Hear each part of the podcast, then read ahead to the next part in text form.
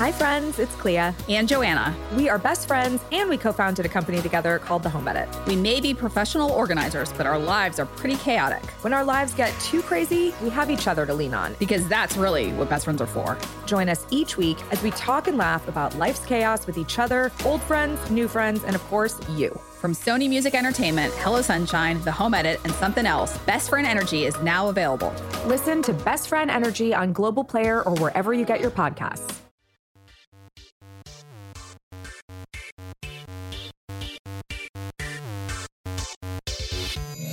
Welcome to the Tales from the Bay podcast. Larry Krueger joined by Ryan Smith as we talk a little forty-niner football for all of our forty-niner fans abroad and, of course, around the world. All right, Ryan, week one goes to the Bears. Bears beat the Niners at Soldier Field uh, in what turned into a quagmire in the fourth quarter.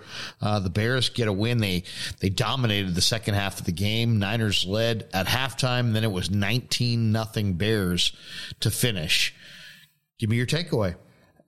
You know, on this podcast feed, I believe that uh, we uploaded sort of our re- instant reactions. And, you know, we had a pretty good little funny debate going for like thirty minutes on the play of Trey Lance and it's, you know, how it affected the game. I got to say, you know, a couple days later, I've cooled off. I rewatched the tape. I watched the coach's tape, and Trey played much better than I thought he did. It, he The conditions were also worse than I realized. The wide receivers could not get any separation. Jeff Wilson, we can say, oh, maybe he's, you know, a little bit past his his prime. He's not the same guy. He couldn't cut. You know, he could only go straight. He couldn't cut. And if you watch the way Trey was running, he was running like a fullback, like uh, Mike Barks said. He was running like a fullback, but that's because there was no ability to go laterally in that in that in those conditions. So I actually thought Trey, I have to say, I was expecting those deep passes. I was expecting them to be wide open and kind of just a Shanahan, you know, Nick Mullins got those throws. But actually, they were better throws than I realized. And yeah, that one missed opportunity to Croft was brutal, but overall, I, I was pretty happy. I went through and I was like positive or negative for every single play or neutral. And it was it was way more positive than negative. I mean, uh, Trey actually m- looked more poised. And um, I just got to say, I think that this uh, the, the the conditions affected the Niners so much more than the Bears. So, well, you know, I don't know. There's a lot of things you can say about this game. I mean, why did the forty-niners lose to the Bears? I mean, it's easy to say, ah, Trey Lance, Trey Lance, Trey Lance. And we'll get into Trey Lance. Uh, he made some great throws. He missed some throws. Uh, he had a fourth quarter interception to Eddie Jackson where he threw it low and Jackson read, read his eyes and he stared down his receiver. And I mean, that's what young quarterbacks do. They stare down their receivers. They hold the ball too long. Trey held the ball too long on a third quarter screen pass that led to a penalty where Jake Brendel was downfield, um, you know, legally downfield because because Trey held the ball too long, and that was a key third down. He overthrew Tyler Croft for what could have been a first quarter touchdown pass. Um, he threw behind Juwan Jennings on a third and three. Uh, he missed a, a second quarter screen pass to Deebo Samuel. Um, he threw the ball too low on third and nine in the second quarter, uh, and that caused, a, a, you know, led to a punt. Missed Deebo on a swing pass in the third quarter, but and to me, one of the bigger mistakes was the third and goal play in the third quarter where Trey held the ball too long and took a yes, sack, yes. and took him out of field goal range. So he made some mistakes, but you know, we're talking about a twenty-two year old quarterback, and that's the one thing I think people kind of lose sight of in this thing. It's a twenty-two year old quarterback who didn't play very much in college and is making his third N F L start. And I saw this today. Trey Lance, his third N F L start last week against the Bears. His final numbers, thirteen of twenty-eight, one hundred sixty-four yards, no touchdowns, the one pick, and they lose. Josh Allen, who right now in my mind might be the best quarterback in the league. His third N F L start, he was sixteen of thirty-three, one hundred fifty-one yards, no touchdowns, and two picks. You know, Trey Lance is twenty-two. When Josh Allen was twenty-two, he was completing fifty-three percent of his of his passes and had more touch, more interceptions than touchdowns. Mahomes, when he was twenty-two, wasn't even starting yet. So I think people just need to put the whole Trey Lance thing in perspective. But why did the Niners lose? Too many penalties, too many, um, too many missed tackles on defense. Deebo Samuel fumbled in the red zone. Uh, Mike McGlinchey got beat for a key sack by Dominique Robinson on a third down in the first quarter. That ended a key drive. Uh, the Niners at times lost contain on Justin Fields. Drake Jackson and Samson Ebukam both lost contain on Fields for some big gainers. Then you took away Elijah Mitchell. You know, he got knocked out with a second quarter knee injury and didn't play the second half. Jeff Wilson didn't run nearly as effectively in the second half as Mitchell had done in the first half. Uh, Sammy Womack dropped a pick six. Could have been a pick six in the first play of the game. Tayshaun Gibson dropped a key interception in the third quarter. Uh, and then and then the penalties. I mean, let's get right into it. Dre Greenlaw had two horrible penalties that extended two Bears touchdown drives. Green and Hufanga had a communication breakdown on a busted coverage that led to the Equinemius Saint Brown touchdown. The defense had a brutal busted coverage on the Dante Pettis touchdown in the third quarter where, you know, Fields ran to his left and just kept his eyes peeled on Pettis, and the Niners lost him in coverage. We'll hear from Jimmy Ward later during this podcast about that particular play. Um, Char- Charvarius Ward had a really bad call go against him on a defensive hold on a third and nine that extended a drive when he was trying to defend Pettis and he was locking him up, and it should never, never been called. That extended a drive. Um, I thought Kyle Shanahan kind of blew it in this game. He opted to punt on fourth and one in the third quarter when the Niners had lost momentum after the Pettis touchdown and they were still up ten seven. They're, they're fourth and one on their own forty-one yard line. They're not backed up inside their ten. Well, and it You're, was just after Lance made a, you know, he made something happen on third down. He got, I think, seven or eight yards, got him to the one. So, yeah, you would have thought with the flow of, of how things were going that they would have gone. Well, and the one thing Lance looks good at right now is he's a big, strong kid with leg, strong legs, and he can push the pile. So you can't get – I mean, to me, he's like one of the best quarterbacks, sneak quarterbacks, just on that alone. You get a maybe only behind, one. Maybe only behind Jimmy. And Tom Brady. Yeah, Jimmy's good at it too. But, I mean, this is a bigger, stronger kid who pushes the pile. He almost looks like a fullback. So move the pile on fourth and one. Take the momentum back. I thought that was a crucial mistake. And then Azeez Al-Shaair. I mean, come on. Justin Fields slides down. You go helmet to helmet. That extended a, a Bears drive. So ultimately, I think a couple takeaways. One, on the positive note, Trey made some incredible throws. Um, I thought he looked really, really good at times. And I expected him to look raw. And, and the things that he didn't do well, that's what young quarterbacks do. They hold the ball. They stare down receivers. Um, you know, they lose track of defenders. That's why young quarterbacks struggle. But I thought Trey really showed his poise in horrendous conditions.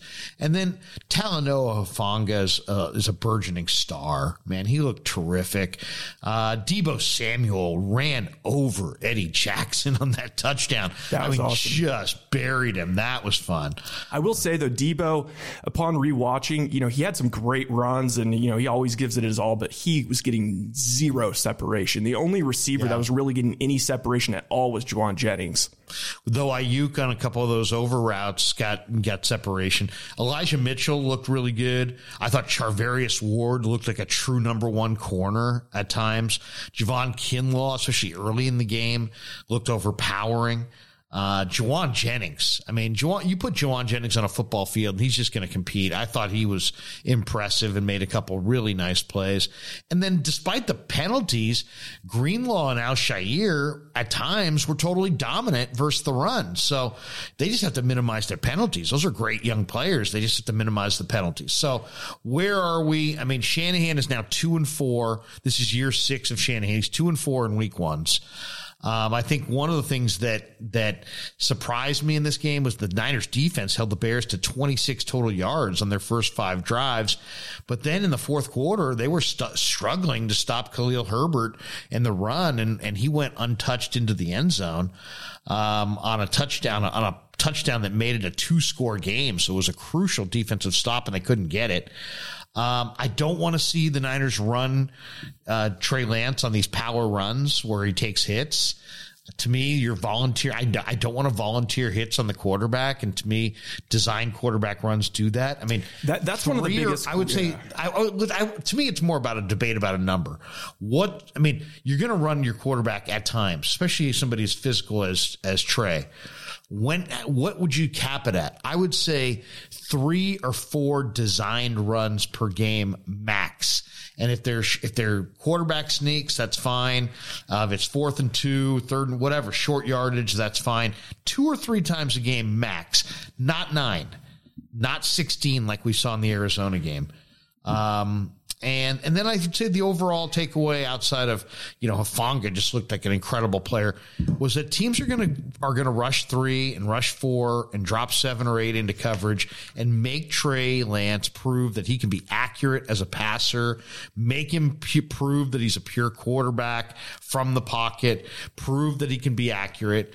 And we're going to find out if he can do it. I mean, um, he missed a lot of passes in this game. He's a young quarterback. I think he'll miss fewer as time time goes on, but that's what teams are going to do to him.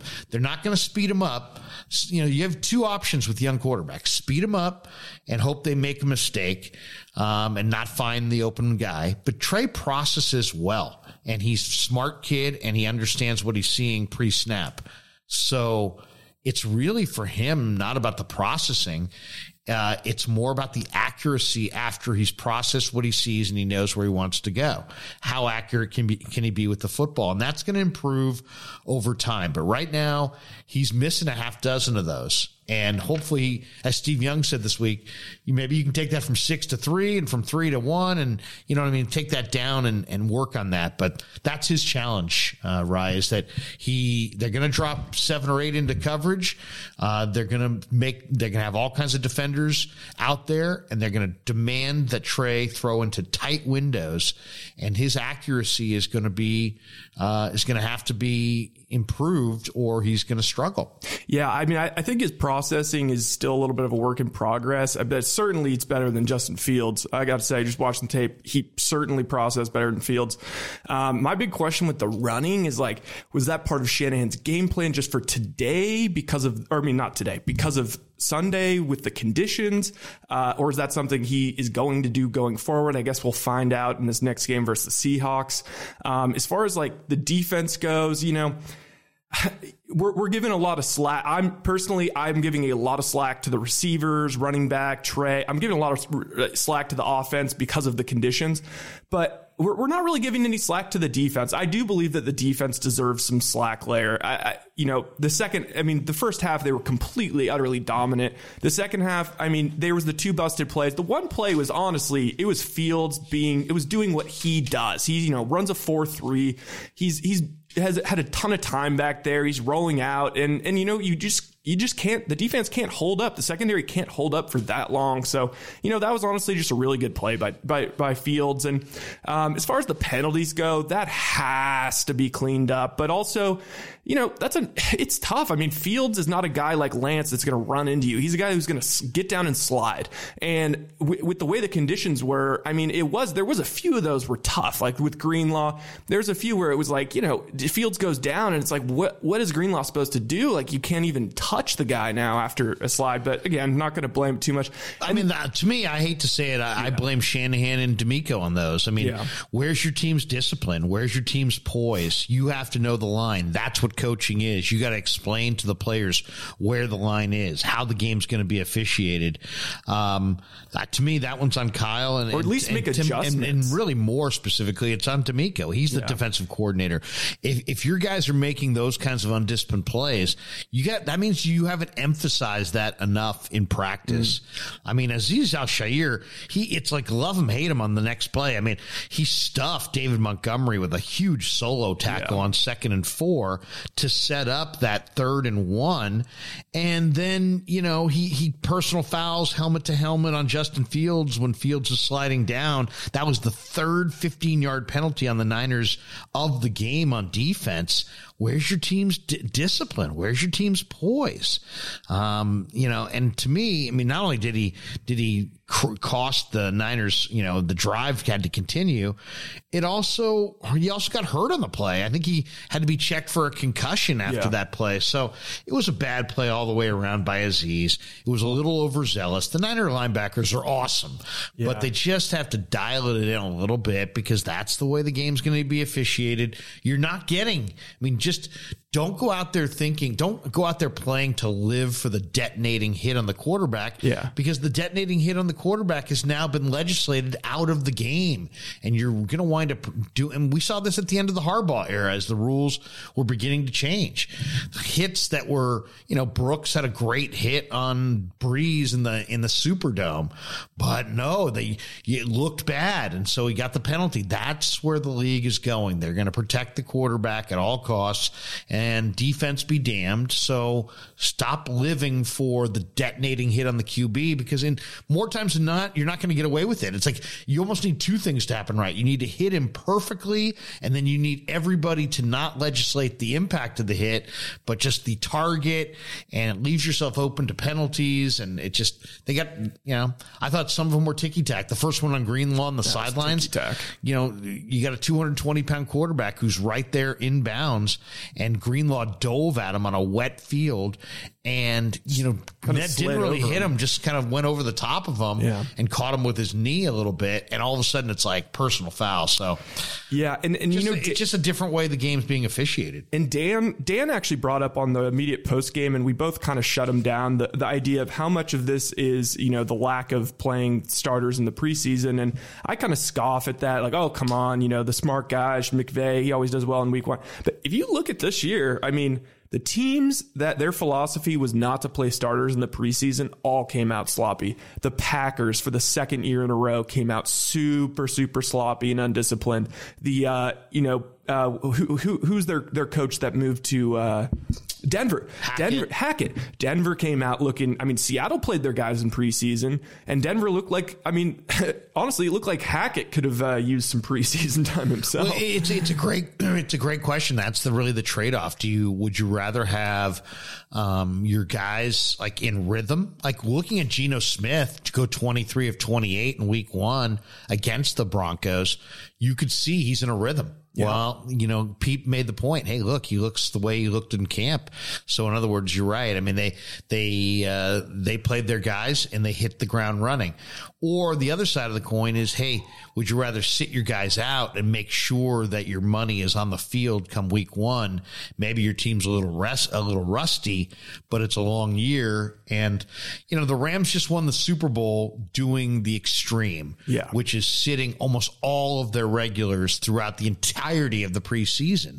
So I think you're going to see more teams go in that direction, because the goal is not to be fresh in September. The goal is to be peaking in December and yeah. January. Yeah, it's like four different seasons. Um, and then that point you made on Josh Allen, you know, we kind of were, were you know, going back and forth on Trey. And I guess my, my thing is like, It, there's and we are going to get to this as a topic later in this podcast, but you know, it's like they're doing two things at once. I guess I think that the reason why I was critical of Trey right off the bat, and why, you know, I know a lot of people are like, oh, come on, you know, it it, it just makes sense. He's going to take a long time. But the my issue is like, that's what I thought coming in.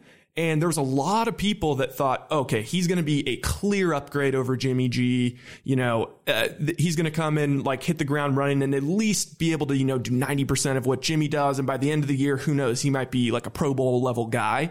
Um, and the Josh Allen comparison is great. Like, I think, I think he is on that track, and I do think he's going to get there. But the problem becomes, you know, it took Josh Allen a couple of years, and this is a Super Bowl ready team. So wh- how long do we stick? How long do the Niners stick with the Trey Lance, uh, you know, experiment if they start losing ball games? Or, I mean, my biggest concern is I think that they can win a ton of games with Trey Lance if they're playing for in front. When they start getting behind, that's, you know, that's uh, to be determined. We we got to see him be able to come from behind. And I mean, I think it was unfair to ask that of him in the fourth quarter of a torrential downpour. But, you know, we'll, we'll see going forward, I suppose.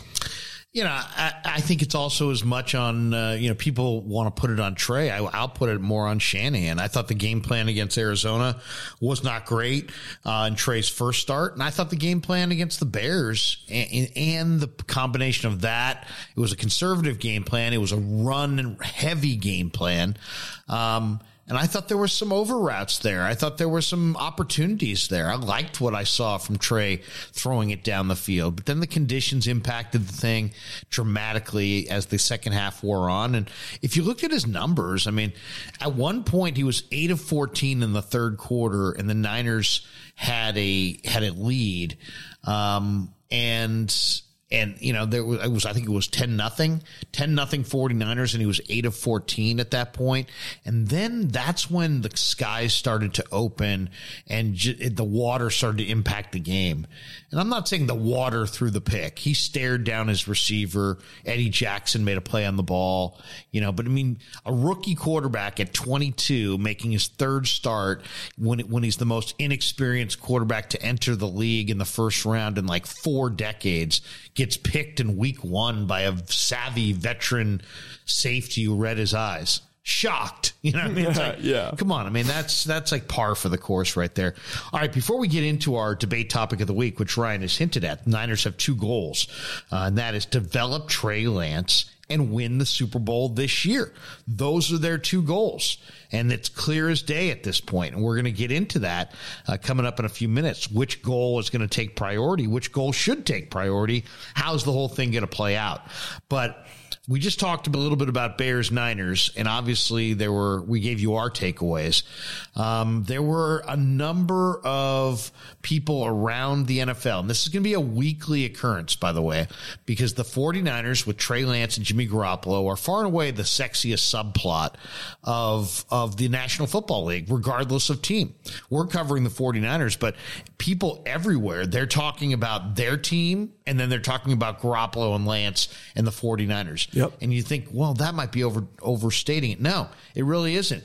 It's a it's a drama made up of of an ascending young quarterback, um, a quarterback that's taken his team to the Super Bowl, arguably one of the N F L's deepest and best rosters, a Super Bowl contender. And this is a in a major market, and this is one of the bigger debate topics in the N F L. So what happens? Everybody's got an opinion on Trey Lance. On the international man of mystery. Yeah, everybody's going to park their car at Trey Lance and just die, and just go off on it. Why? Because it gets hits, and it gets traction, and people like talking quarterbacks, and E S P N loves talking quarterbacks, and everybody wants to weigh in. And of course, there's going to be uh, comments on both sides uh, of, uh, you know, of how good's Trey doing. Some people think he's a disaster and will be replaced, you know, three, four weeks. Other people think that he's, you know, an M V P candidate. At the beginning of the year, Lewis Riddick was describing him as, as a potential M V P candidate. I think that was probably overstating it. Um, and, and yet there are people like Peter King, who's pretty respected, who, who's come out and said that he will be replaced by Jimmy Garoppolo by week seven as the starter. So there's a lot to get into on Trey Lance, um, and we'll debate that topic in a minute. But let's get to some of the overreactions yeah. and listen to them, and then we'll comment on those. You know, you can deflect this and say this was on penalties, but this game shouldn't have been close. I mean, the Niners were by far the better team on tape. They were by far, but they they, they couldn't do anything. There's going to be growing pains, and at times it's going to look horrific. But he's, he's got to be out there. I mean, why? Why you got to put him out there? I mean, you, you went to the Super Bowl him. with the other guy. I mean, Kyle's thirty-eight and forty-three as a head coach in the regular season. thirty-one of those wins came with Jimmy Garoppolo. So he's seven and twenty-nine as a head coach when he doesn't play Garoppolo. Like, you're going to lose the confidence of the team. We can all masquerade this, but the defense is playing a doubleheader out there, you know, and you're running the ball. They must have run They must have run more jet sweeps than ever, right? Yes. I mean, they're, they're, they're running jet sweeps. I mean, they ran the ball effectively. You can tell that he was not comfortable at any point during that game there. But I just think that they made the bet on Trey Lance in April of twenty twenty-one. So by hook or crook, this is the situation that they've put themselves yeah, in. There's a thing called sunk cost fallacy, you know, and, and what you're, you're, you're playing into that. Since we did it, we got to keep going. But at some point, I would say Kyle's going to blame it on the penalties. Okay, that gets you through week one. You lose another game? Let me tell you something. You put Lance is on tape now. These defensive coordinators are too freaking smart. They see the same thing I see. Hey, he's throwing to the guy he reads. When that game, when they got behind nineteen to thirteen and it became a pass game, watch that tape from that point forward. Watch that game. That's when you have to evaluate the quarterback. When it became, I got to throw it. Can you? Can I throw it? And he couldn't. How about the people that bet Trey Lance for M V P? Like, seriously, I think can I send you? Can I send you Saint Jude's number, please? Uh, they call me. Saint Jude's calls me at least once a week, you know, for a donation. Can I send you those people that number? And can I send the people that were recommending that? The, can I send them some? Some you know, like seriously, where did you come up with that idea? As you said, this guy hasn't played enough, and now you he think he's played. Going to go from not playing to the M V P of the National Football League? You got no respect for the N F L when you make that statement. Trey Lance, number three pick. It's in tier. I think it's the right pick. I think he's a bigger, stronger athlete than Mac Jones. I know Trey. I like him. I think he's a really good kid. This is six four, two twenty, big arm, can run. He has as many starts as Mac Jones. But unlike Mac, didn't have the protection, didn't have the receivers that were wide open. Every scout I know, every executive I know loves this kid. This is the move. I'm sorry, but I can't go low ceiling with Mac Jones. Can't do it. That's great. Yeah, baby. Kid earned it. Couldn't be happier. Can Trey Lance play? You can blame the weather, folks, but if a pilot crashes a plane, you can't go, well, it was raining. You got to be able to land a plane in rain, and you got to be able to play a court. You got to be able to play football in rain. Brady spent twenty years playing in Foxborough. Blizzards, wind, cold. You got to be able to figure out how to land a plane in that stuff, and you got to be able to play quarterback in that stuff. I don't want to hear about rain. Justin Fields had to play in it, too. So I've got evidence now. Last year, two starts, this year's preseason, and yesterday. That's a lot of evidence. Trey Lance completes about fifty percent of his throws. That's it. You can't start in this league at fifty percent. Uh, I want to change gears here and get to Trey Lance, because we mentioned how you can't draw too many conclusions right now. Let me let me add a little bit onto that. If you were playing in a monsoon and the first time the team has been handed to you and George Kittle is not playing and you're not running the ball like you traditionally have run the ball, maybe let's not get carried away that Trey Lance didn't look fantastic in that football game. I, I went back and, and charted it and watched it, Buck. Um, he had some nice throws on some deep overs before the monsoon took over. Um, some of the issues that he had are easily correctable. Like, for instance, you're playing in wet weather, and they were trying to throw some smoke screens, and he didn't get a grip on the football. So you see the ball kind of float out of his hand, and he missed some of those. He had a handful of drop passes, um, you know, design quarterback runs. He had I, I went through, and there were nine runs. I think he had eight carries, but nine runs. So they had a couple quarterback powers, couple zone reads, a couple quarterback draws. Uh, there was a sneak uh, in there as well. But I'm watching this game, and I'm watching how this unfolds, and I'm saying, okay, let's get George Kittle back. Um, let's play in a little bit uh, normal weather, and then let's crank up the runs a little bit. You you talked about Jalen Hurts the other day. What do you have, fifteen carries, eighteen carries, something like that the other day? Seven, like, to me, Trey Lance, of the night. Yeah, Trey Lance, that's the blueprint right now until he can get a little bit more comfortable.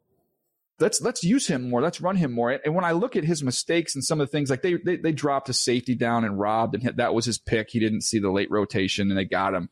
That's just playing. He just hasn't played. So when you get that that that catalog of reps and you start seeing things, you know, not just for the first time, he's going to be fine. I just want everybody to kind of just slow down on this this panic. That, oh, my gosh, they're going to go right to Jimmy Garoppolo. They tried to give Jimmy Garoppolo away for a, for a ham sandwich. They couldn't get anybody to give him one. I would just like to think that it's an ongoing evolution. Uh, Kyle Shanahan is trying to figure out how to play with the young quarterback. The young quarterback is trying to figure out how to play in the system, and they're also trying to integrate the pieces around him. It'll take time. Let's check back in four weeks. Let's check back in eight weeks. Yeah. Let's see how it's progressing throughout this season. I know this. He can only go up. He can only get better because you can't get any worse than what he did today. I'm just shocked, shocked at the Bears. I mean, they took this quarterback. They went up and spent a lot to get him, and he was, he was, less than remarkable would be the kindest thing that you could say about him. I don't know if I've ever seen such a bad performance by a quarterback in his opening performance of the season. Like, he was just completely awful. He really deflated the football team with his performance. They just, you know, when you get a quarterback, they can't do anything at all. And defensively, you shut them out basically for a half. You kind of lose hope. You know, right now they're a team without hope. I want their, I want their eyeballs. Yeah, I've never seen anything about this kid that was it, it encouraging at all. He really has to plan himself to make a good throw. Uh, he's not a quick decision guy. Everybody's shot in the rear about him being a, a mobile guy making plays with his feet. He looked like a fullback stumbling around trying to run the ball to me. I mean, he's not Lamar, you know, so I don't know what he is. He, he's not particularly a good guy running with the football. And based on what I saw today, I mean, he, he missed two guys completely by themselves. Uh, I know it was in the rain, but your quarterbacks do that. You, you make those throws. Um, I know this, he can only go up. He can only get better because you can't get any worse than what he did today. Uh, I've never liked him. I still don't like him. Um, I don't know. I'd like to know what he does so well because he, he's not a great passer, doesn't have good skills, takes him a long time to set himself and throw the football, misses easy throws, and he's not a particularly good runner. Other than that, he's a hell of a player. Wow. Okay. Uh, well, we just heard some sound from uh, Mike Lombardi on the G M Shuffle podcast. We heard some sound from Colin Cowherd a little bit uh, right after they, they picked him. And uh, I believe that was a Twitter video and then uh, led into uh, the, the segment, you know, Uh, discussing Lance for the week. Then we got um, a little bit more of a reasonable, a reasonable take, I would say, from uh, the great. I'll shoot. And I'm spacing on his name. The Daniel, Jeremiah, Daniel Jeremiah, Lucky Brooks. Yep. Yep. Yep. Well, I mean, okay. And then Mike Martz there at the end. Yeah. Um, a lot of interesting stuff there. Yeah. A lot of interesting stuff. This is why they're so compelling. Let's talk, let's start with Lombardi. Uh, will Shanahan Shanahan lose the locker room? Well, I think we're down in the locker room. We're in the, the locker one room. Thing that we can say about the guys who just commented, Lombardi, Colin Cowherd, Daniel Jeremiah, Bucky Brooks, and Mike Martz, is that none of them, I haven't seen any of them no, in, in no, the locker room. No. So we are there, uh, and they aren't there. And all I'll say is, to a man, they appear to believe uh, in Trey Lance. Trey Lance is a very popular guy in the room. Every guy who you ask about Trey Lance um, looks you in the eye and gives you a very earnest, we believe in him. I haven't seen any indications of anybody not believing in Trey, but I'm also not naive. And the N F L is a win now business. And it really comes down not necessarily to how Trey plays. It comes down to the wins and the losses. If the 49ers win games, Trey will be afforded um, a very long and, uh, you know, learning curve. And he'll be given a lot of chances if they win games. If they lose games, the hue and cry will be from the media and from the fans and maybe even a few voices in the room that the season can't be lost and, um, you know, get Jimmy in there. But is Jimmy a significant upgrade from Trey? That's the baseline question. And I would say the answer to that is no. Um, but I thought Lombardi, that is the question. Will Shanahan lose the locker room? I do think it's interesting, the stat that Lombardi threw out, that Shanahan as a head coach is seven and twenty-nine with any quarterback that's not Garoppolo. If that, if that number's accurate, that's a pretty daunting stat. Uh, but it also speaks to how bad the number two quarterbacks have been in San Francisco. Uh, Lombardi also made the point that, that Trey stares down his receivers and he has spotty accuracy and he questioned his confidence. And then said that Kyle tried to take the ball out of his hands by running it as much as he did. I don't think there's any doubt that Trey needs development. He does stare down his receivers. So do a lot of young quarterbacks. His accuracy is spotty. So is a lot of young quarterbacks. Um, he can't manipulate defenses with his eyes, and he really needs advancement and development on that That trait, that skill, which is quarterbacking two point oh or five point oh. I mean, it's not, you don't just, you're not just born with that. So he's got to play more for sure. He needs more experience. So that's basically what he was saying. Um, and that Shanahan will lose the locker room if he stays with them too long. I, I'm not sure when. There is a point, and we'll get into this next segment, but there is a point where they won't be able to keep going with Trey if they're losing games, and Trey is the reason they're losing games. Yes. But if they're losing games and Trey's not the reason they're losing games, Trey's going to be in there. And I think he's got the full support of the players. All right, then let's jump to Cowherd. Um, you know, he basically asked the question, can Trey Lance play? But we also heard Cow- Colin Cowherd on draft day saying, this is the man. Yeah. Um, and now here we are three games into the career of the most raw first-round quarterback we've seen in our lifetime. And he's done a one hundred eighty degree turn. And now, you know, rain is not an excuse. And I've got evidence now. I've got evidence. I've got evidence. Two two games last year where he was thrown in, and then some preseason games, and then this. So I don't week. know. I don't know what Cow- Cowherd's got going on. I know a lot of people have questioned the, the fact that his daughter and Lance may have yeah. dated, but I, I'm not going there because I don't know anything about that. All I'll say is that is a very quick. This is the this is the move on draft day to three games into his playing career, total one eighty. Who, what is he? Can he play? Um, the rain's not an excuse. I mean, it wasn't rain. It was a it was an absolute monsoon. So, and then the whole idea that Trey that uh, Justin Fields handled the rain and no. Lance didn't. By the time the rain had come, the Bears had timed it perfectly. They had gotten a lead. They basically stopped throwing the ball. They just were handing it to Herbert. So the Ra- Bears were running it in the rain. In the in the biggest part of the rainy day, they were running it. And the 49ers were looking to play catch-up and had to throw the ball. So I think that that does impact things. Okay, so now let's jump to Jer- Daniel Jeremiah. Um, he points out that he played in a monsoon, that he played without Kittle, that he played the second half without Elijah Mitchell, and that Trey made several nice throws on the deep over routes, that there were a handful of drops. Now, is it, it the drops on Trey or the drops on the receivers? He doesn't throw, he throws a very, you know, a high speed wobble, which is sometimes can be a difficult ball to catch. So some of those drops may be on the quarterback. Um, and actually, surprisingly, him and Bucky both agreed that they want to see more designed runs. I, to me, want to see fewer designed runs. Yeah, but it, or at least a different, like, stop running power with Trey Lance. Well, stop designing runs. I mean, if you want to use them in, in, as a quarterback sneaker, that's one thing, but don't design runs. If you design a run on a, for a quarterback, he takes a hit every single time. If you let him scramble, I mean, he's going to take off and scramble because of the struggles of your O-line and just because he'll get impatient in the pocket, as many young quarterbacks do. And so how many times realistically when do you want him running in the game? And if you have nine or ten designed runs and then you got a half dozen plays where he scrambles, now he's running fifteen, sixteen, seventeen times a game. That is not a sustainable offense. Yeah. You cannot, and you got to ask risk reward.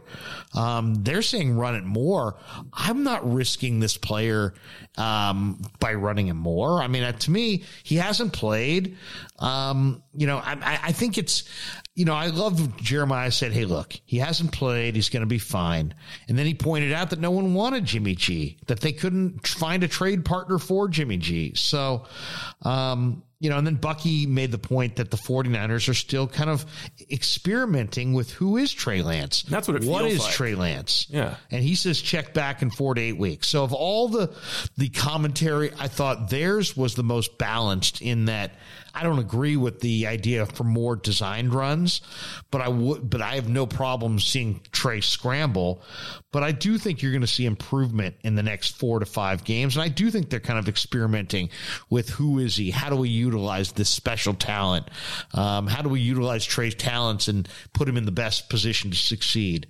Um, but I thought I want to see more of those deep over routes. I want to see the Niners become more of a down the field passing attack. I'd like to see Danny Gray be activated and then challenge Seattle down the field several times uh, in week two. So, and then, and then the March thing, the March thing is really bizarre because he just was so incredibly negative. So scathing. I mean, so scathing. What does he do well? He looks like a fullback. Uh, you know, I've never been a fan. I'm still not a fan. I'm, you know, I mean, he couldn't say more negative things. He, now his technical breakdown was that Trey needs to plant himself to make good throws.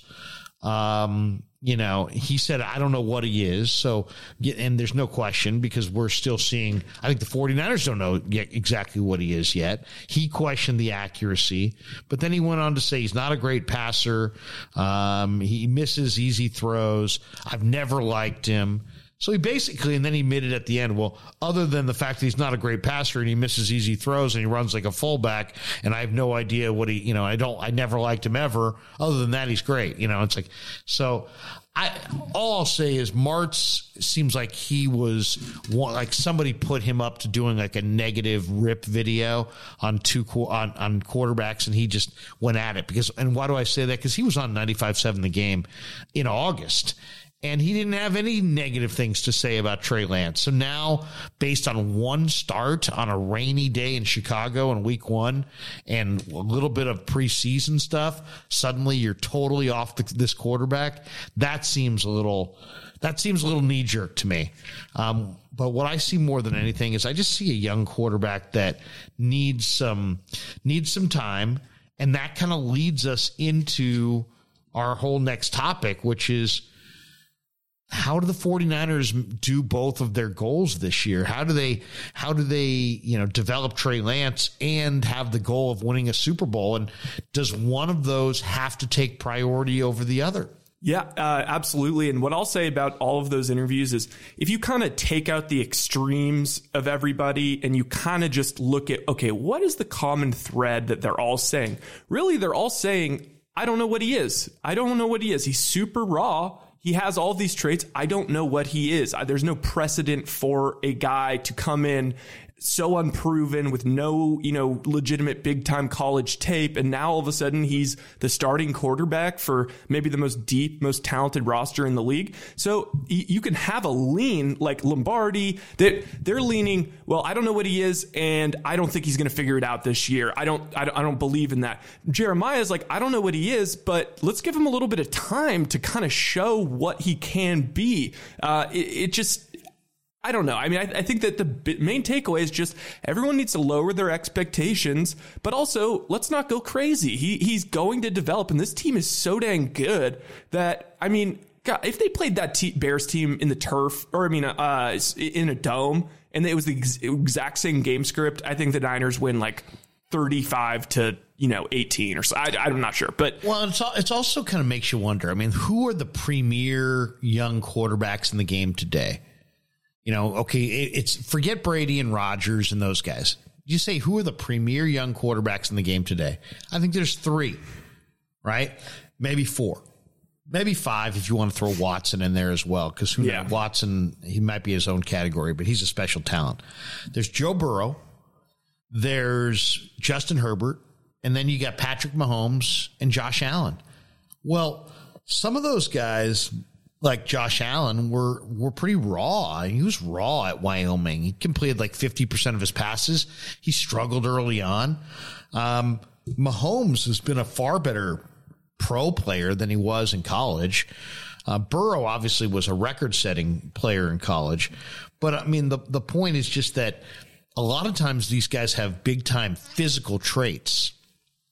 Herbert, Mahomes, and Allen specifically, when I think of them, they all have the big arm and they're athletic.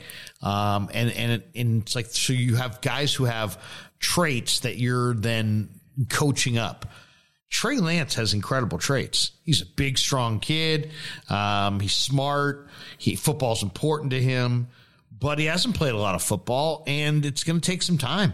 And I think what my common denominator on all this thing was accuracy. You know, his accuracy needs to improve and he needs to be able to move. I mean, one of the things that like Brock Purdy can do right now is he can move the safeties and manipulate the safeties with his eyes because he understands as a veteran quarterback how to do that.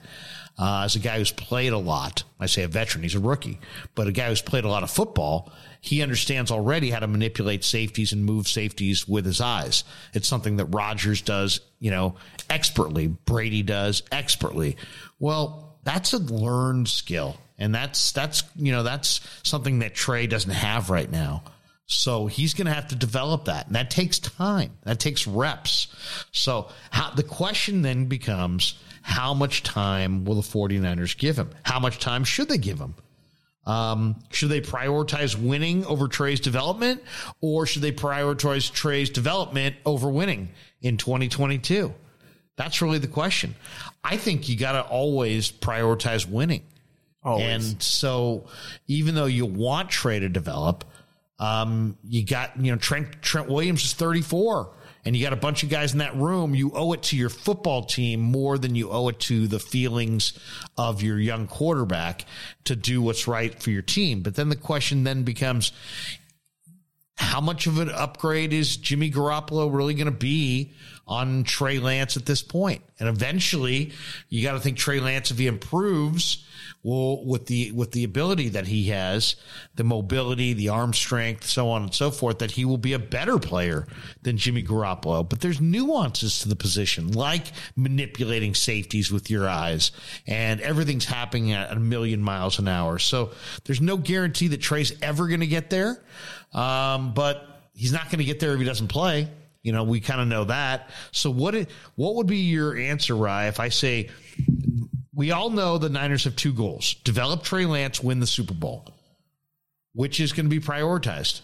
I think that there there is also a third thing that is to, to be kept in mind, and that is, you know, if Trey is not ready to compete and take them to a Super Bowl as the season goes on, you also can't You you can't destroy his confidence. So that's another delicate thing that's in the balance. So, you know, it, you have to prioritize winning. I think you give Trey Lance, you know, whatever it is, six, eight games, as long as they're winning ball games, even if he is, you know, isn't, you know, coming from behind in victories, if they're just ahead in these games and they're, and they're getting wins, I think you stick with them. Uh, you know, when I close my eyes and I envision how a, a Super Bowl season goes for this team, I, I think it's going to include Jimmy Garoppolo at some point. But guess what? Jimmy Garoppolo gets hurt nearly every year. So you can't destroy Trey's confidence. If Trey, if Trey, you know, uh, if, if Jimmy, if they go from Trey to Jimmy and then Jimmy gets hurt down the stretch,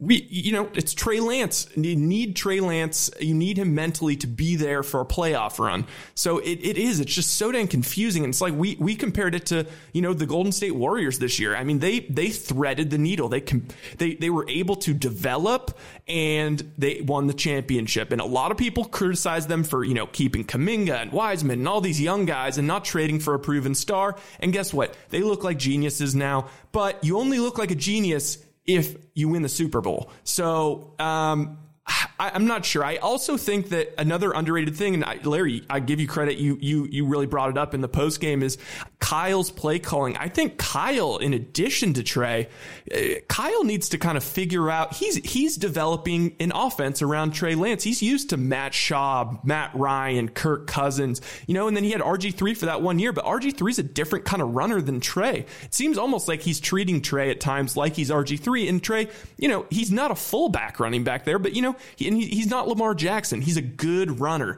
He needs, but he needs. I mean, they're not going to win if he can't throw from the pocket. So um, I, I just, you know, I, I think that the most responsible look on this is everybody lower their expectations a little bit. We got to give it six to eight weeks, see how the offense develops, see how Trey develops. And you know what's interesting about Trey and what everybody, uh, you know, uh, opinions or not, I think of it kind of like, you know how they tell you that, you know, let's say your kid is in eighth grade and they're like, okay, this is a good time. You should, you should really get your kid to learn Spanish, because what happens is as you're growing up and you're, you know, I guess, I don't know the science behind it, but your brain's not all filled up or whatever. You know, if you're growing up and you have a nanny that speaks Spanish, you'll just pick it up at six years old. But then if you put an eighteen year old that's like about to go off to college and you tell him that he has to learn Spanish, it's going to take him longer because he has like stuff in his brain already. I think of Trey Lance is like a six-year-old, and and Kyle Shanahan is his nanny. I think that he has the ability to pick up so much more and improve so much more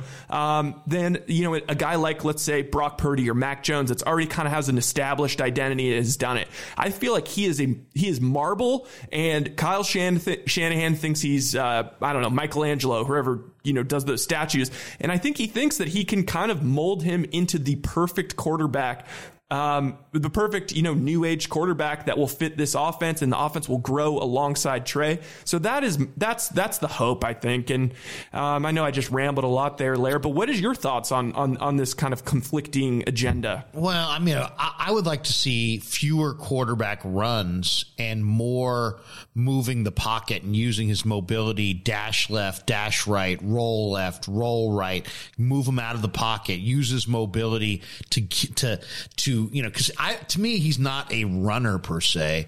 He is a guy who's got mobility within the pocket, and he can um, he can move and dodge defenders. And I think that's an imperative uh, skill going forward when you look at how athletic N F L defenders are. But he should be a guy that, instead of running him, use his mobility to move the pocket. And move, and then keep his eyes down the field, and then make, and then attempt more down the field throws. Um, I want to see that. I want to see, I don't want to see nine designed runs, and I don't want to see quarterback powers. You want to, you want to do quarterback sneaks or some read option stuff, uh, maybe a couple bootlegs, you know, and short yardage and that kind of thing, and use his mobility, get him on the perimeter, fake the run inside, bootleg away from it, that kind of stuff where he's one on one with a defender.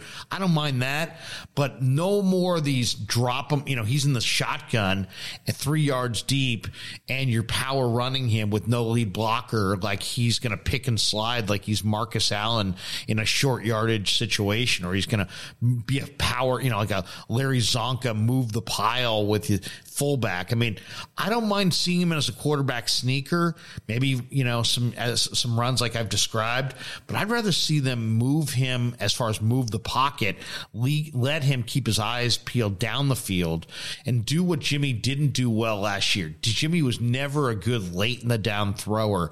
He was like a first read guy. Otherwise, his percentages went way down. I think Trey could be the opposite. I think Trey can be a guy that might be able to bust contain, create a few extra, kind of like the Deebo play he made in the Texans game yeah. last year, where, you know, he he broke outside the pocket, free to give himself a nice little landing spot, still uh, looking downfield. Deebo frees himself up, and then Trey takes that arm strength and just throws a laser down the field. I think that, that there could be a lot of big plays there for the 49ers. So that's what I'd like to see. I think overall, though, people just need to be more patient. Yes. Joe Montana was in the seventy-nine draft. He did not play every day, sat behind DeBerg for a long time. He did not play until eighty-one. He had his, he was the starting quarterback in eighty-one, where that's when he became the full-time guy. Um, you know, Trey needs some time to, and he, Joe Montana played at Notre Dame and was far more uh, developed a quarterback than Trey Lance. Trey Lance is an incredible athlete. He needs development. Um, hopefully Brian Greasy's the right quarterback coach. Hopefully Kyle and his offensive coaching staff know how to bring along a young quarterback. But I'd like to see, to me, giving the defense nine hits on your starting quarterback is just not smart risk reward. And I, and more importantly, I do not believe it's sustainable. So it, it's one of those things where if the goal is to get Trey hurt, then keep running him fifteen times a game. If the goal is to develop him, then run less and, and move the pocket more and use his mobility to give himself more time to make plays down the field and take more shots, activate Danny Gray. Uh, I realize you know, you've got special teams concerns and you can only have so many receivers up. But Danny Gray, with this particular quarterback, is a game-changing receiver. And I think they need to activate him and go to him. Yeah, and, and, you know, I'll say this about Trey. I was actually a little concerned about Trey's running. Last year, just in the two games he played, I was kind of like, what is his, is he really even that athletic? Like, I, I mean, he's a good athlete, but, you know, he was doing a lot of things that looked like he was, you know, getting, he was playing a game at North Dakota State. This year, watching, rewatching the tape, rewatching the coach's tape, I got to say, his running, if you looked at Jeff Wilson, once the game started getting sloppy with the rain, the guy couldn't cut. He couldn't, he couldn't get more than two yards. Trey Lance, actually, that was the best rushing I've seen him do, and the most wiggle he's had, and the most athletic he's looked, and that was in the rain. So I actually think that he will show, now that he's a little bit more comfortable, I think, and in a little, and he realizes, you know, you can't just take on defenders in the N F L. Uh, I think that his his mobility is only going to improve, and I really.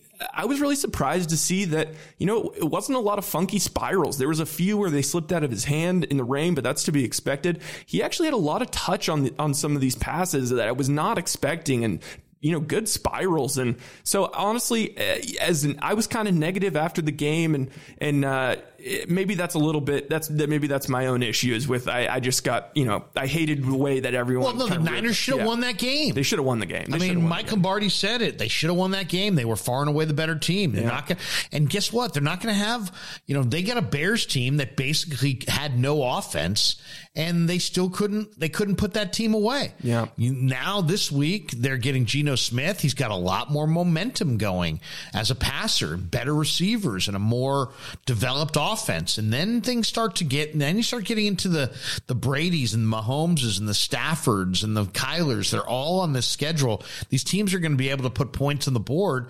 Can, can the Niners and Trey Lance score points? At the end of the day, you can say what you want. You got to score points and you got to win games.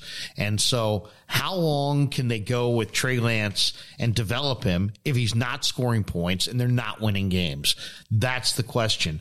And I would say, It's it's really that that's the, the the one question that only Kyle Shanahan and John Lynch probably know the answer to. How willing are they going to, how far down this road are they willing to go developing Trey Lance if by chance they're scoring, you know, they're not scoring thirty a game, they're scoring fourteen a game, and they're not winning games, and they're losing games, and suddenly, you know, their Super Bowl season is going down the toilet.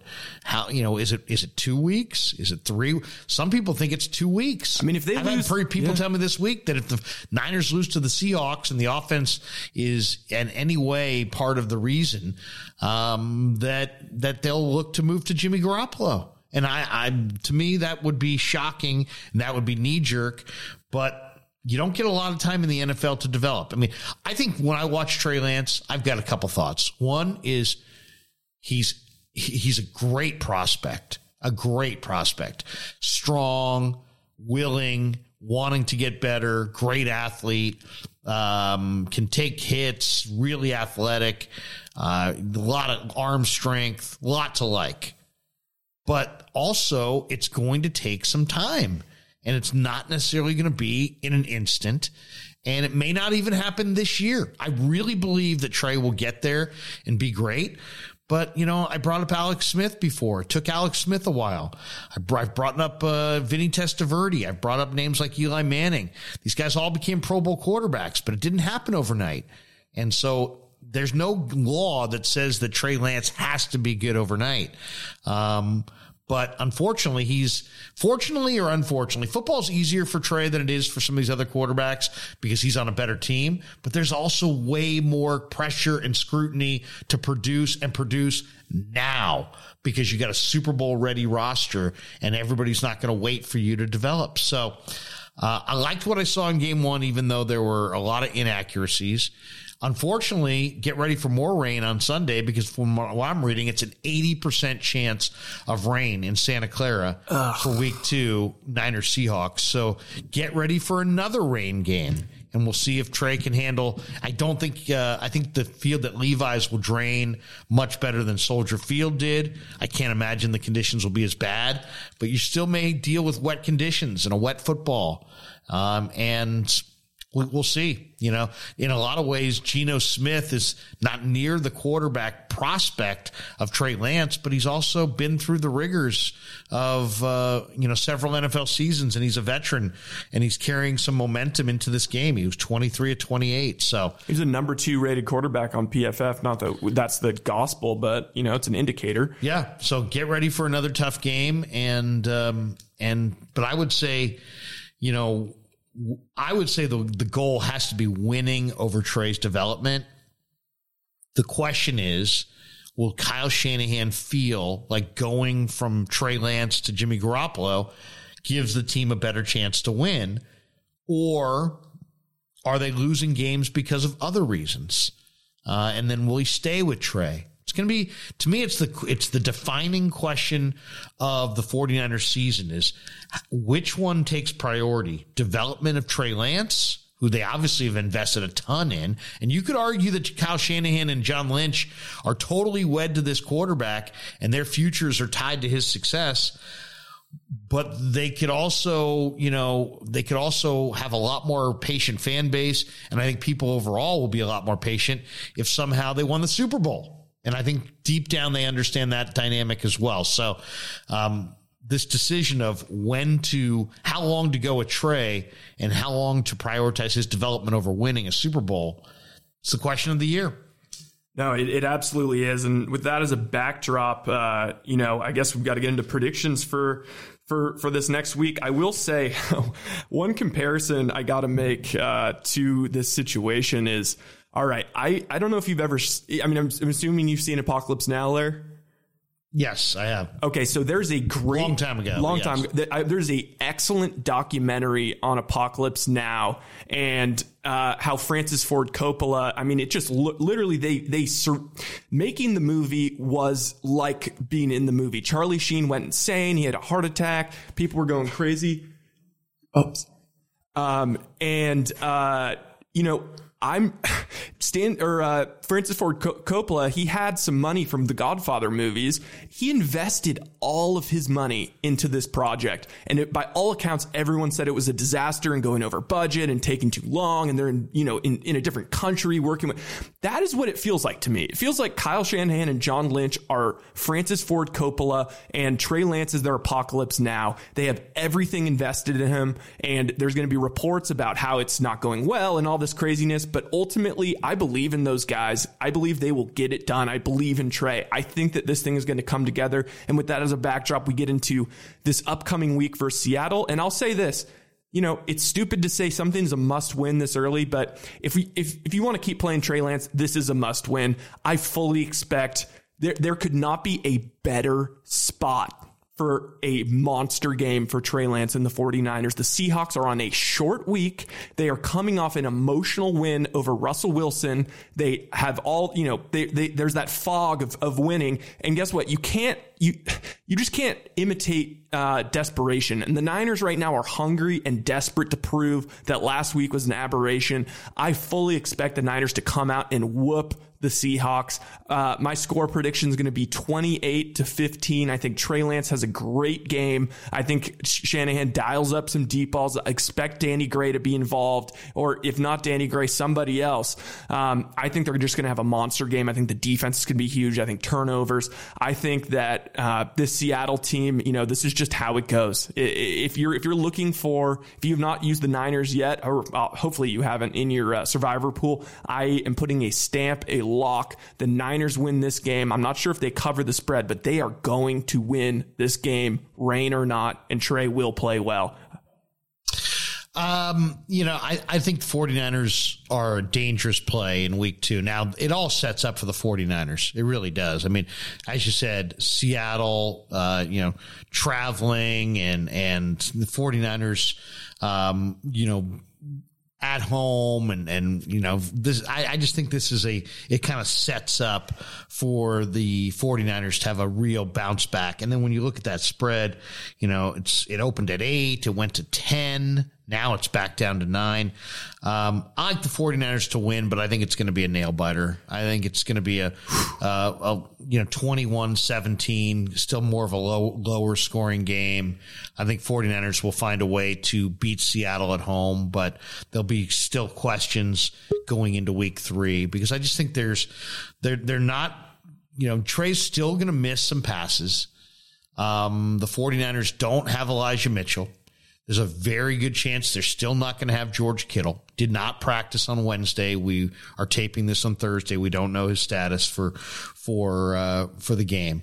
But there's a very good chance you're not going to have Mitchell or Kittle, and you're still going to have Trey uh, try, trying to you know complete passes. Um, I don't know if Danny Gray is going to be active or not. I'd like to see him active, but um, I think I think Geno and the Seahawks, you know, the, the Seahawks have owned the 49ers. Granted, it was all been with Russell Wilson, but I think the Seahawks are like eight and one or something like that in their last nine against the Niners. Um, I'm gonna I'll I'll say the 49ers get a win, but it's more like twenty-one seventeen. Okay, I, I like those predictions. And, uh, you know, the last thing I kind of want to touch on before we get to Jimmy Ward, who uh, gave us a great, great preview and a great breakdown of the Seattle, you know, how to how to defend those uh, Tyler Lockett and D K. And, man, Jimmy Ward's just the best.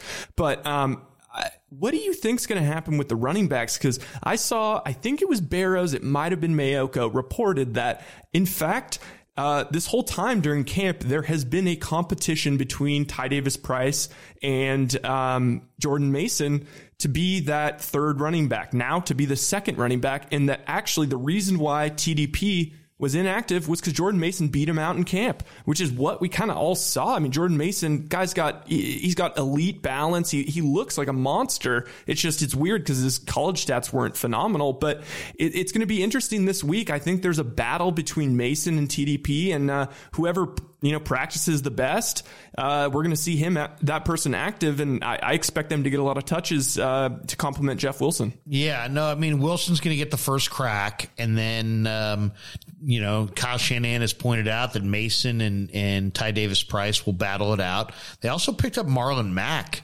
And oh, I've, heard, Mack. I've heard people suggest that they may activate Marlon Mack.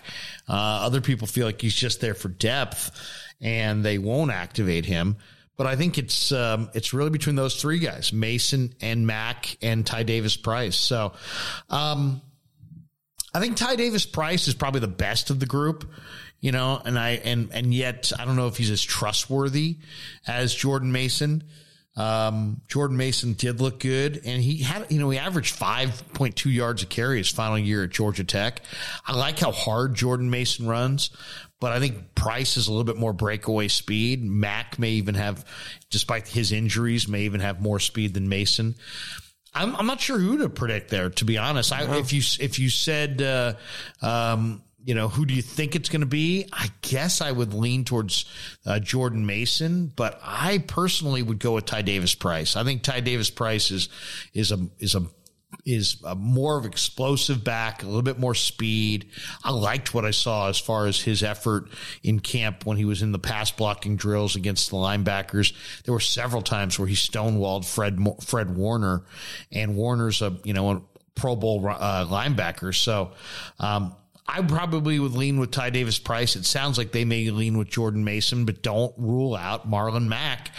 Check for that on Saturday and, and make sure you, if you're looking for this going into the game, it's one of those things you're going to have to study it right, right up to kickoff with the inactive list and see who's made active, who's made inactive. Do they call up Marlon Mack from the practice squad? Does he get the run? He's the veteran. I mean, the safest play would probably be to go with Marlon Mack, but, um, They, it sounds to me like they're going to go with Mason. Uh, so that being said, I'll say it's Ty Davis-Price. Yeah, yeah. And uh, so I would just say if you're trying to play a 49ers running back in fantasy, just don't. Just wait a week. Uh, I think this is uh, the whole backfield is going to be really clarified after this week because, see, you can run on Seattle. You saw Denver was gashing them with Williams and and uh, Melvin Gordon. So I expect a lot of gashing, especially in the rain. And I think we'll have the the, the running back position a little bit figured out. And with that, um, let's go to our uh, interview with Jimmy Ward. You know, that's funny. We thought, who do we want to bring to the podcast this week? Who's going to give us perspective on a loss? And when you go into the locker room, it's very difficult to get a good perspective on games. Why? Because um, if you win, guys oftentimes don't want to f- dwell on it because they know, you know, you're you're only as good as your next performance. So they don't want to gloat. They don't want to pat themselves on the back. Um, so it's hard to sometimes get guys to talk after a victory. After a loss, it a lot of times becomes a, a blame game, and they'll never point the finger at a teammate, nor would you ever want them to or expect them to. Uh, they don't like fingers pointed necessarily at them. So I thought Jimmy Ward would be perfect. Why? Because he is one of the best players in the N F L, uh, one of the absolute leaders on this football team, incredibly smart, incredibly candid, and he did not play. He is on the I R for the first four weeks of the N F L season. So he saw the game and watched the film and obviously cares greatly about, about the team on both sides of the ball. But he didn't play. So in a way, Ryan, I think it's almost like the best guy to talk to, because it's not the criticism. If any, you know, thing could be perceived as criticism, it's not personal. It's not directed at him. It's like more clinical. It's like, yeah. Hey, you're smart. You know football. You weren't out there one way or another. If you were, I'm sure things would have been better since you're one of the better players on the team. But give us your clinical analysis of this loss and where this team's at going into from week one to week two. Big game with Seattle on Sunday. So in a lot of ways, I thought, you know what? Jimmy Ward is the guy that we want to talk to this week. And man, he didn't disappoint, did he? No, he did not. And uh, with that, we'll lead into the, unfortunately, we can't include the beginning of the interview. Very, very beginning. He made a hilarious joke about uh, dropping down to a jock strap to get camera ready that uh, Trey Lance thought was hilarious. And we all thought was hilarious, but I made sure to cut that out to protect the man. All right. And with that, uh, here's Jimmy Ward. All right, we're in the Niner locker room with one of the veteran Niners, Jimmy Ward. And Jimmy, uh, obviously a tough loss for the team in week one. You weren't out there, but and they missed you, I'm sure. Uh, give me your perspective on it, because I'm sure you have one. Uh, you know, we just we try to contain the quarterback. Uh, the defense did a great job, but, uh, you know, eventually, you know, some sometimes something happens and, you know, bust play here or there. And the guy, you know, he's he's getting paid, too. He's he's a really a phenomenal talent, uh, and he ended up making a few plays, and I feel like uh, if we could have, you know, limit those those big plays, then we could have came off with the win, but we didn't. The busted plays. I mean, the one to Pettis. What's? Who, I mean, who is there a coverage blow up there? Was it Greenlaw read the line, the running back underneath? What was the bust on that play? Just a total breakdown, man. That's what happens, you know, kind of with these scrambling quarterbacks, man. When, when they can extend the play, and you know, the zone can only hold up for so long. Man coverage can only hold up for so long. So I just feel like it was just uh, Justin Fields just being him, you know, being uh, Justin. Fields. What can you give the young guys in your room to help, you know, kind of get beyond week one and focus on week two? Because you've been through it before, and, you know, the clock's ticking and there's no real time to dwell on the loss. Uh, really, just, you know, it's a long season. Yeah. You know, put your uh, best foot forward and, and look ahead and, you know, focus on next week. You know, each week it's going to be a new team with a new scheme. You're uh, you're a guy who hit, you know, a lot of people say hits like a linebacker, covers like a corner. What part of your game do you enjoy more? It seems like you love blowing people up, but then you do have that man-to-man coverage ability. What what do you think your greatest strength is as a player? I like both. It just depends on the type of players I'm playing. Uh, some guys I I like I like to do both. Like if I'm playing against a guy like D K or, or Lockett, I, I like to cover him, but I also want my my coach to call a play where I can just blow him up, to let them know my presence here, and they, they won't. They'd be scared to catch the ball if they know somebody right there is about to hit them in their rib cage or their patella. Yeah. You know, a lot of guys don't don't don't get up too fast if you hit them in the right spot of the knee or you hit them in their rib cage. Uh, that's just my mentality. Like, uh, but I love the cover too. Hey Jimmy, uh, how did Field get recognized on the top one hundred players list? I mean, I saw, you know, Sherm's been preaching on on Twitter, and I guess through his new podcast. You know, he's he's always talking you up. He's like, man, that guy's going to be all pro this year. So uh, how'd that feel, and uh, does that add any extra confidence going into this year? That's cool. I, I really did the same thing. I just got more turnovers. Oh, shout out to Sherm. I appreciate it. Sherm, that's my guy, though. But, nah, it, it was cool to actually make it on the top one hundred. I didn't think they was going to pit, pit me on it. Uh, that's why I be coming out each year trying to kill somebody. Just because I'm like, okay, I play against y'all and y'all didn't vote me in. Okay, we'll see about it Sunday, Monday, Tuesday, Thursday, whatever date it is. If my coach dialed it up and I get an opportunity, I'm I'm, I'm going to make you feel it just for not voting for me. And I'm going to do that again just for being ninety-six. So you tell me there's that many other safeties better than me that can cover better than me and hit better than me. So we'll see this year when I get back on the field. It's Seattle week. Give us something on, on D K or on Lockett. They're different receivers, but they're dangerous receivers. Lockett, fast. Uh, he's going to do more more posts, more corner posts. They like him in, uh, with the double moves. Uh, D K, he's more he's stiff, so it's just going to be nine balls, comeback slants. He's a big body. They don't want Lockett. They don't want him coming in the middle, nowhere, trying to catch balls because he doesn't weigh as much as D K. So that's kind of how they're going to use both of those wide receivers. Uh, like I said, D K, he can take more of a hit. He can take more hits because he's a bigger body, and Lockett can't take so many hits. So they're going to keep him on the outside and make him run double moves and corner posts and posts and stuff like that. What do you think of the tight ends? Parkinson, six seven, Disley's a veteran. They used both of them most last, this last week. They're going to run trick plays with them, like uh, versus my safeties, I don't I don't feel like they get open in the man coverage. So they're gonna, if they catch the ball, it's going to be in zone. Like I don't I don't see them catching too many balls with the safeties, how we cover here. Mooney and uh, Womack added to the secondary. Obviously, to me, that was my takeaway from week one, is just how scary the Niners secondary potentially can be. What do you think of the new additions? Oh, I love them. Sammy is a ball hawk. Mooney, you seen what he, he just did. Like Justin Fields, I, th- I feel like the head coach just told Justin Fields just to throw the ball up to see what happens. And he threw the ball up twice on Mooney's side, and the ball wasn't catchable from neither side. So you see what he brings to the table. He's a big body, and, and he He can tackle too, so that's that's a great addition to the team. I know uh, turnovers are a bit of luck, but uh, it was that an emphasis at all this year? Like, you know, get some more picks. Seems like in the Shanahan era, uh, you know, haven't been as many interceptions and turnover ratios. Little oh, low. We switched some calls up. We're gonna be nice, able to, we, nice. we, we, we switched some calls up. We're gonna be able to see the ball more in the, in the, in the back end. It's like it's it's hard to catch. It's hard to catch picks in man coverage. Yeah, like we we be fighting for our life, so it's hard. But zone coverage, we can see the ball. Like when we switching it up. And some of the calls that he has, like you see how uh, uh, Huff caught a pick early yeah. in the game. You yeah. know, that's just I just feel like that's only a taste of what we what we're gonna do this season. I, I feel like we're gonna get our uh, hands on a lot of ball, nets and linebackers including. And you never know, you probably see some D linemen get some. I gotta I gotta ask you about Huff. I mean, you've been you've been with the team for a while. He's impressive, man. He is impressive. And it, to me, what's impressive is how he diagnoses so early. The, the mesh point on the handoffs, the run plays, and he aggressively attacks. Give me your thoughts of, on his progress. Seems like every time I watch him, he's better. That's an instinct, bro.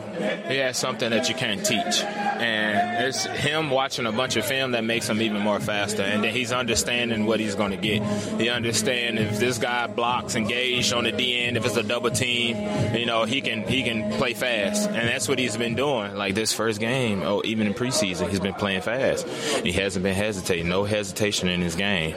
And it's normally that's normally who wins, the guy who doesn't hesitate in his game. And it's all film study? It's all based on film study, huh? It's all based on film study. It's the coach is coaching them up pretty good. Uh, Coach C U and, and Coach D B, they coaching them up pretty good. And it's Huff being Huff. You know, Huff is a tremendous talent. Does he have the best hair on the team? Uh, yeah, definitely. He, y'all need to go. Th- tell All right, that does it from the champion. Tales from the Bay podcast, edition Thanks, number two. Larry Krueger and Ryan Smith. Hope you enjoyed uh, the dialogue on the 49ers. Hope you enjoyed Jimmy Ward. How good's Jimmy Ward? Oh, way? my gosh. I, I love Jimmy Ward. Uh, I got. I want to see that guy out there, man. And it was really interesting to hear all the criticism and uh, kind of report cards on Trey Lance. We may make that a regular on the podcast because I get the feeling that, you know what? Everybody who talks football for a living is going to develop an opinion on Trey Lance, Jimmy Garoppolo, and the 49er quarterback situation. And this is going to be the gift that keeps giving yes. to the podcast. So we'll continue to bring you that. But I thought a lot of interesting stuff. I mean, I don't agree with everything I heard from Michael Lombardi or Mike Martz or Daniel Jeremiah and uh, Colin Cowherd. But you know what? Um, it's interesting. It's all thought-provoking. It definitely makes you kind of critically, uh, you know, break down what they're saying, why they're saying it, make a, makes you filter them. It makes you wonder about some of the points they bring up on the quarterback. And uh, I'll say this, it's the most exciting story in the N F L, Ryan. You and I are lucky enough to be able to uh, to capture it and discuss it and break it all down right here on the Tales from the Bay podcast week after week after week. Sunday cannot come soon enough. All right, with that, uh, I'm Ryan Smith, Larry Krueger, uh, and that's the Tales from the Bay podcast week two.